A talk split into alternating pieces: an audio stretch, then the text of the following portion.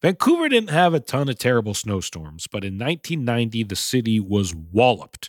We carpooled to and from school with a few other kids from Richmond, which is a smaller city just outside Vancouver. My dad had dropped us off in the morning, and throughout the day, snow dumped down. By the time he came to get me, my sister, and the Josephsons, there were a few feet of snow on the ground. We piled into my dad's car, and as soon as we saw his face, we were spooked. He looked like he had just driven through some sort of Mad Max style wasteland to pick us up. He was shook. All right, buckle tight. It's crazy out there. These stupid drivers don't know how to actually drive in the snow because you have no seasons in this stupid city here. We will make it. Hold on. If you haven't driven in a snowstorm, it's terrifying. You can't see shit, and the car doesn't do what you want it to do. We inched along Oak Street toward the bridge leading to Richmond from Vancouver in total silence, which is how my dad always drives. No radio, nothing. Who can operate a vehicle with music blasting? Who can focus with all that noise? Is something my dad likes to yell while he's driving. Most of the idiots have gotten off the road. This is good. We're doing good. We're. Suddenly, in the middle of the bridge, the car hit an ice patch and spun a full 360, slamming into the snow that had built up around the divider. Holy moly, drat! All right, everyone okay? We were. All right, let's try to get off the bridge. He inched down the back half of the bridge, and as soon as we crossed into Richmond, the roads were impassable. It started snowing harder and harder. He pulled over, sat for a second, staring off into space, then looked back at us. All right, we can't drive anymore. That's it. We've got to abandon the car. We're miles from any of our houses. It'll take us hours to get there. But I think a half mile down that road, it'll be hard, but I think we can make it to Bonanza. Everyone's eyes lit up. Salvation.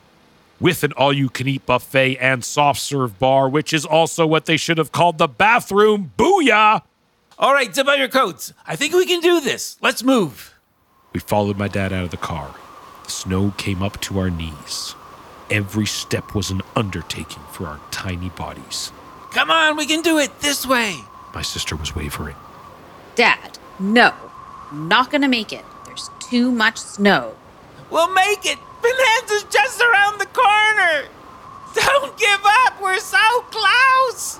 You can order off the menu when we get there, not just a buffet like usual, the actual menu. Whoa, the actual menu? All right, let's do this. We marched on, breathing hard, our feet cold and our socks soaked. We're almost there. Come on. We gathered our energy and rushed to the corner, my dad raising his arms in celebration as we climbed over a wall of snow into the parking lot. Yeah, it's right there. We made it. We.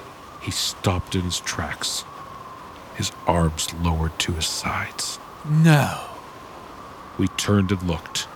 There was Bonanza, shades drawn, lights out, a giant out of business sign plastered across its front doors.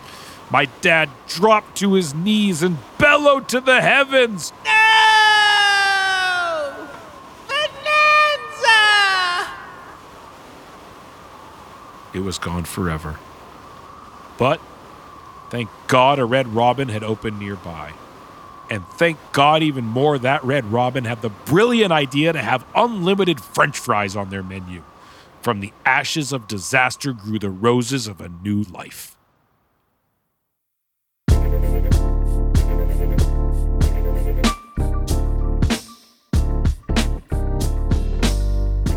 My mom and I were always close, which for a Jewish boy is probably the least surprising thing I could possibly write, other than saying that dairy messes with my tummy, which it also does. She's the only child of my insane grandparents and somehow turned out to be considerate, progressive, level headed, emotionally honest, and wildly weird at the same time. We became a lot closer in 1997 when we went to Israel together to visit Danya, who was living on a kibbutz for a year. We arrived and got in our rental car. Driving in Israel was totally crazy, and we had to make it all the way across the country, stopping in a hotel thing for a night along the way.